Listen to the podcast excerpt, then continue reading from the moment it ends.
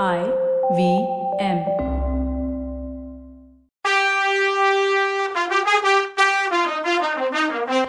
இது கதை பாட்காஸ்டின் பொன்னியின் செல்வன் எபிசோட் ஒன் கதை சொல்பவர் கவிதா.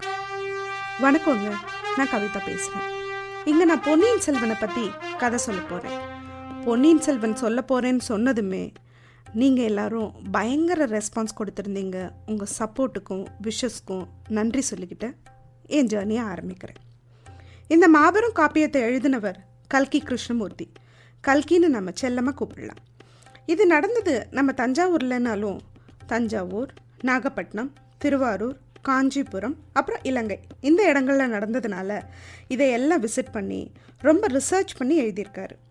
ஒன்று ரெண்டு கேரக்டர்ஸ் இல்லை ஏகப்பட்ட கேரக்டர்ஸ் கற்பனை குதிரையை சும்மா தட்டி விட்டுருக்காரு. கேரக்டர்ஸ் ஞாபகம் வச்சுக்கிறதுக்கே நம்ம வல்லார லேகியம் சாப்பிட்ணும் எழுதுறதுக்கு அந்த மனுஷன் என்ன கஷ்டப்பட்டிருப்பாரு?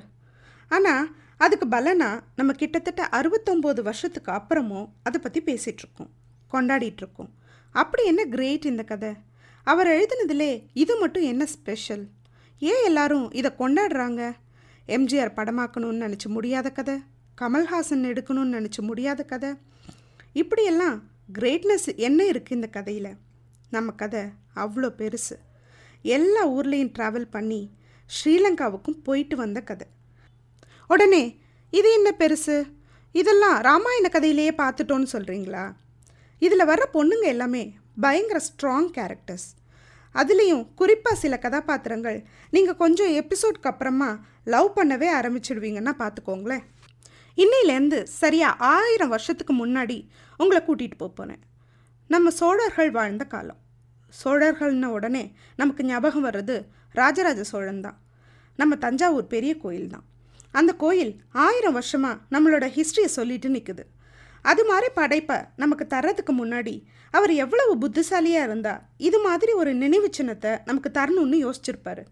அதுக்கு எவ்வளோ புத்திசாலித்தனம் உழைப்பு திறமை அசாத்திய தன்னம்பிக்கை எல்லாம் வேணும்.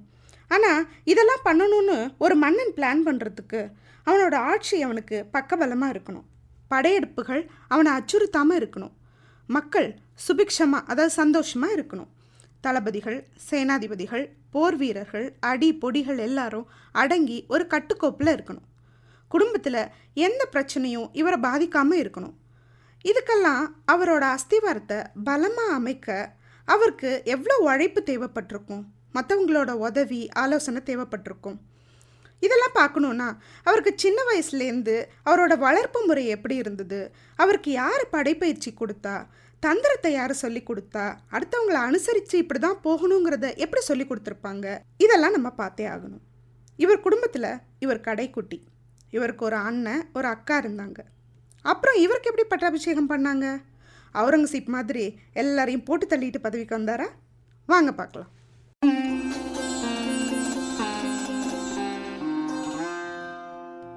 சரி இப்போ கதைக்கு போகலாம். இப்போது ப்ரெசண்ட்டாக சோழ நாட்டுக்கு மன்னர் யாருன்னா சுந்தர சோழர். பேரு மாதிரியே அழகு ததுமும் முகமும் உடலமைப்பும் கொண்டவர். அழகுக்காகவே அவர் கல்யாணம் பண்ணுறதுக்கு பயங்கர போட்டி இருந்து தான் சிற்றரசர்கள் பொண்ணுங்களுக்கு இடையில. இந்த சிற்றரசர்கள் யாருன்னு கேட்டால் தஞ்சாவூர் தலைநகரமாக இருந்தது சோழர் காலத்தில். கும்பகோணம் நாகப்பட்டினம் திருவையாறு அப்படியே தொண்டை நாடு வரைக்கும் மகாபலிபுரம் கடல் வரைக்கும் இவங்க ஆட்சி தான் இலங்கையும் நம்ம கண்ட்ரோலில் தான் இருந்தது. இந்த சின்ன சின்ன இப்போ செப்பரேட் மாவட்டங்களாக இருக்க மாதிரி குறுநில மன்னர்கள் ஆண்டு வந்தாங்க. அவங்க எல்லாருமே சோழர்களுக்கு அடங்கி கப்பம் கட்டிட்டு இருந்தாங்க. அதாவது வரி கட்டிட்டு இருந்தாங்க. இப்படி எல்லா குறுநில மன்னர்களுக்கும் பேரரசர் நம்ம சுந்தர சோழர். அவருக்கு கல்யாணம் ஆகி ராணி இருக்காங்க. மூணு பசங்க இருக்காங்க. முதலாவது பையன் ஆதித்த கரிகாலன்.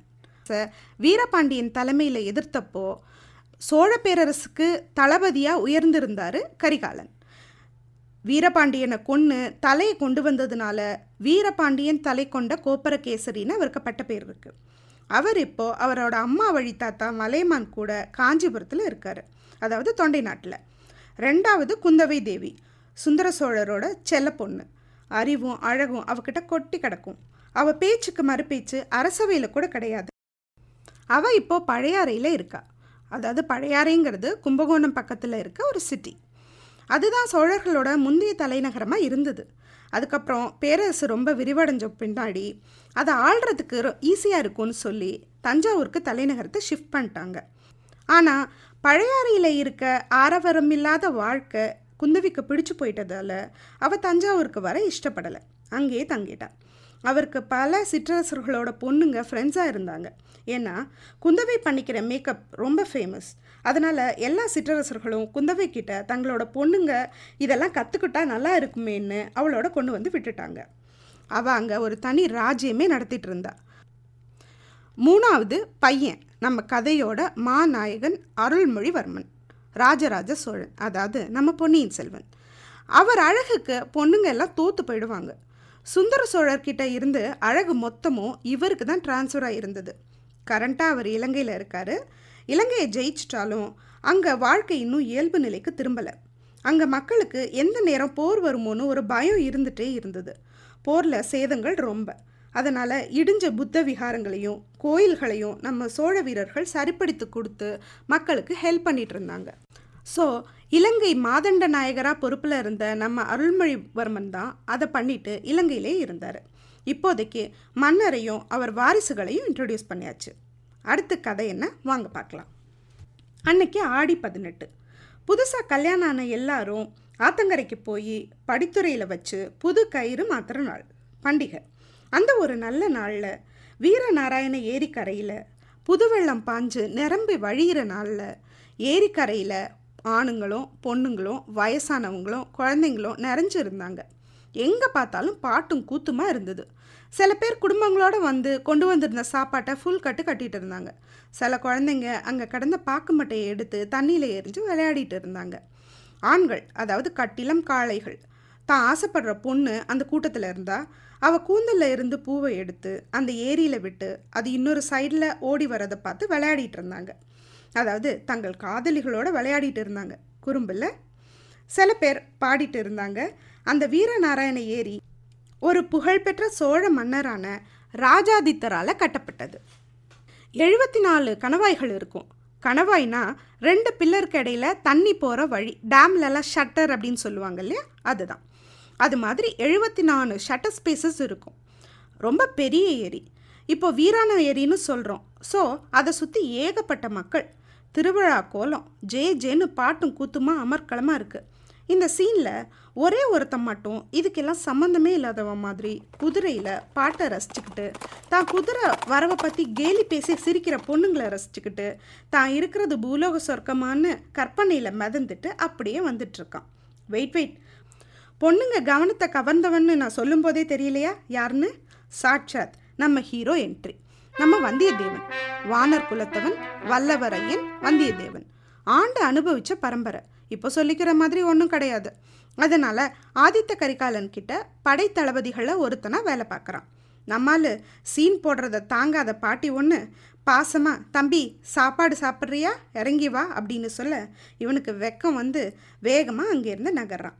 இந்த ஆட்டப்பாட்டத்துக்கு இடையில அந்த ஏரியில் ஏழு எட்டு ஓடங்கள் வந்துட்டுருக்கு அங்கே இருக்க ஜனங்கள்லாம் கொஞ்சம் சீரியஸ் ஆகி யார் அதுன்னு பார்க்க அதிலிருந்து இறங்கின வீரர்கள்லாம் ஜர்கண்டி ஜர்கண்டி அப்படின்னு மக்களை விரட்டுறாங்க. அப்போ நம்ம ஹீரோ அங்கே இருந்த பெரியவர்கிட்ட கேட்க பெரியவர் சொல்கிறார் தம்பி பணக்கொடியை பார்த்தா தெரியலையா? மகாவீரர் பழுவேட்டரையர் வர்றார் அப்படின்னு சொல்கிறாரு பெரிய பழுவேட்டரையர் யார்னா சுந்தர சோழருக்கு இடது கை வலது கையா? பெரியவர் அப்புறம் சின்னவர். ரெண்டு பேருமே பழுவேட்டரையர்கள். இதில் சின்ன பழுவேட்டரையர்கிட்ட தான் கோட்டை பாதுகாப்பும் தன பண்டாரமும் அதாவது ஹோம் டிபார்ட்மெண்ட்டும் ஃபினான்ஷியல் டிபார்ட்மெண்ட்டும் இருக்குது அவர் விதிக்கிறது தான் டேக்ஸ் அதுக்கு மறு பேச்சே கிடையாது. பெரிய பழுவேட்டரையர் இருபத்தி நாலு போர்களில் ஈடுபட்டவர். இப்போ ஐம்பது வயசுக்கு மேலே ஆயிட்டதுனால ரெஸ்ட் எடுக்கிறார். இவங்க சோழ குடும்பத்தோட பொண்ணு கொடுத்து பொண்ணு எடுத்து சம்பந்தம் வச்சுக்கிட்டதுனால சொந்தக்காரங்க. அதனாலையும் மவுசு ஜாஸ்தி. பெருசு மகாவீரருங்கிறதுனால நம்ம ஹீரோவுக்கு அவரை போய் மீட் பண்ணணுன்னு ஆசை. ஆனால் அவன்கிட்ட கொடுக்கப்பட்ட ஜாப் அவனை தடுத்துச்சு. வந்தியத்தேவன் ஆதித்த கரிகாலருக்கு படைத்தளபதி மட்டும் இல்லை நெருங்கிய ஃப்ரெண்டும் கூட. அதனால் அவர் ரெண்டு ஓலைகள் அதாவது ரெண்டு லெட்டர்ஸை கொடுத்து ஒன்றை தான் அப்பா கிட்டேயும் இன்னொன்று தான் தங்க குந்தவை கிட்டேயும் கொடுக்க சொல்லியிருந்தார். அதை சீக்ரெட்டாக கொடுக்கணும்னு கட்டளை வேற. இதில் முக்கியமான விஷயமே உன் ஐடென்டிட்டியை நீ அண்ணன் தம்பி பழுவேட்டரையர்கள்கிட்ட சித்தப்பா மதுராந்தகர்கிட்ட இவங்க ரெண்டு மூணு பேர்கிட்டையும் வெளிப்படுத்தக்கூடாதுங்கிறது கண்டிஷன் அதனால் வாயை மூடிக்கிட்டு வந்த வேலையை பார்ப்போன்னு இருந்துட்டான். போகிற வழியில் கடம்பூரில் தங்கிட்டு கிளம்பலான்னு அந்த இடத்துல இருந்து புறப்பட்டான். வந்தியத்தேவன் வாலிபன் இளம் வயசு வீரன் வலிய சண்டைக்கு போகிறதில்ல வந்த சண்டையை விடுறதில்ல அந்த டைப் குதிரை தான் அவனுக்கு ஆல் டைம் ஃப்ரெண்ட் நான் சின்ன வயசில் கல்கியில் பொன்னியின் செல்வன் ரீஇஷ்யூ ஆனப்போ அதை மணியம் அவர்கள் ஓவியங்களோடு சேர்த்து விஷுவலைஸ் பண்ணி என்ஜாய் பண்ணியிருக்கேன். அதனால் எனக்கு ஒரு ஒரு சீனும் படமாக ஓடும். அந்த அளவு உங்களுக்கு ஒரு எஃபெக்ட் கொடுக்க முடியுமான்னு தெரியல. But I try my best வந்தியத்தேவனை இப்போ இமேஜின் பண்ணுங்கள் நல்ல வீரன். சுமாரான ஹைட்டு அழகுன்னு சொல்ல முடியாது. ஆனால் லட்சணமான முகம். வீரனுக்கு அழகாக முக்கியம். காதில் வளைய மாதிரி திக்காக ஒரு ஜுவல். அதை தான் இப்போ கிழவிங்க பாம்படம்னு போட்டிருக்காங்க. வேட்டி கட்டியிருப்பான். இடைக்கச்சை அதாவது ஒரு பொருள் இடுப்பில் பத்திரமா வச்சுக்கிறதுக்கு ஏற்ற மாதிரி ஒரு துணி கட்டியிருப்பான். அது வாழ் வைக்கவும் ஈஸியாக இருக்கும். மேல் துண்டு கழுத்தை சுற்றி உடம்ப மறைச்சிருக்கும். அளவான மீசை முறுக்கெல்லாம் இல்லை. நேர் வகுடு எடுத்த முடி கழுத்தை தொடும் இவ்வளோதான் நான் எப்போவுமே வந்தியத்தேவனை இளமையான கமல் அதாவது எயிட்டி நைன்டிஸ் கமல் மாதிரியே இமேஜின் பண்ணிப்பேன். எனக்கு ஹீரோன்னா எப்போவுமே கமல் தான் ஆதித்த கரிகாலர் ஓலையை கொடுக்க சொல்லி இவனை அனுப்பினப்போ பழுவேட்டரையர்களுக்கு தெரியாமல் ஓலையை கொண்டு போய் அப்பாக்கிட்டேயும் தங்கச்சிக்கிட்டேயும் கொடுக்க சொன்னார். ஆனால் இவன் ஏரிக்கரைக்கு வந்த பின்னாடி ஏழு எட்டு ஓடங்கள் வந்துட்டு இருக்கதை பார்க்கும்போதே அதில் பழுவேட்டரையர் வரான்னு சொல்கிறாங்க அப்போ இவன் அவங்கள பார்த்துடுவானா? அவங்க இவனை தெரிஞ்சுப்பாங்களா?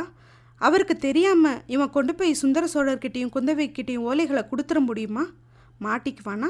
இல்லை தப்பிச்சு போய் கொடுப்பானா? அடுத்த எபிசோடில் பார்க்கலாம்.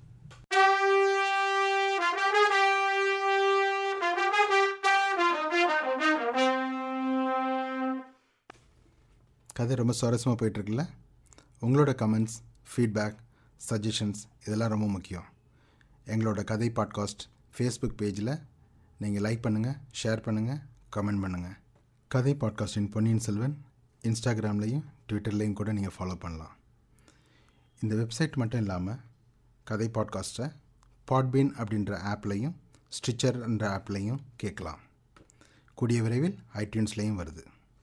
அடுத்த எபிசோட் மிக விரைவில் மீண்டும் சந்திப்போம்.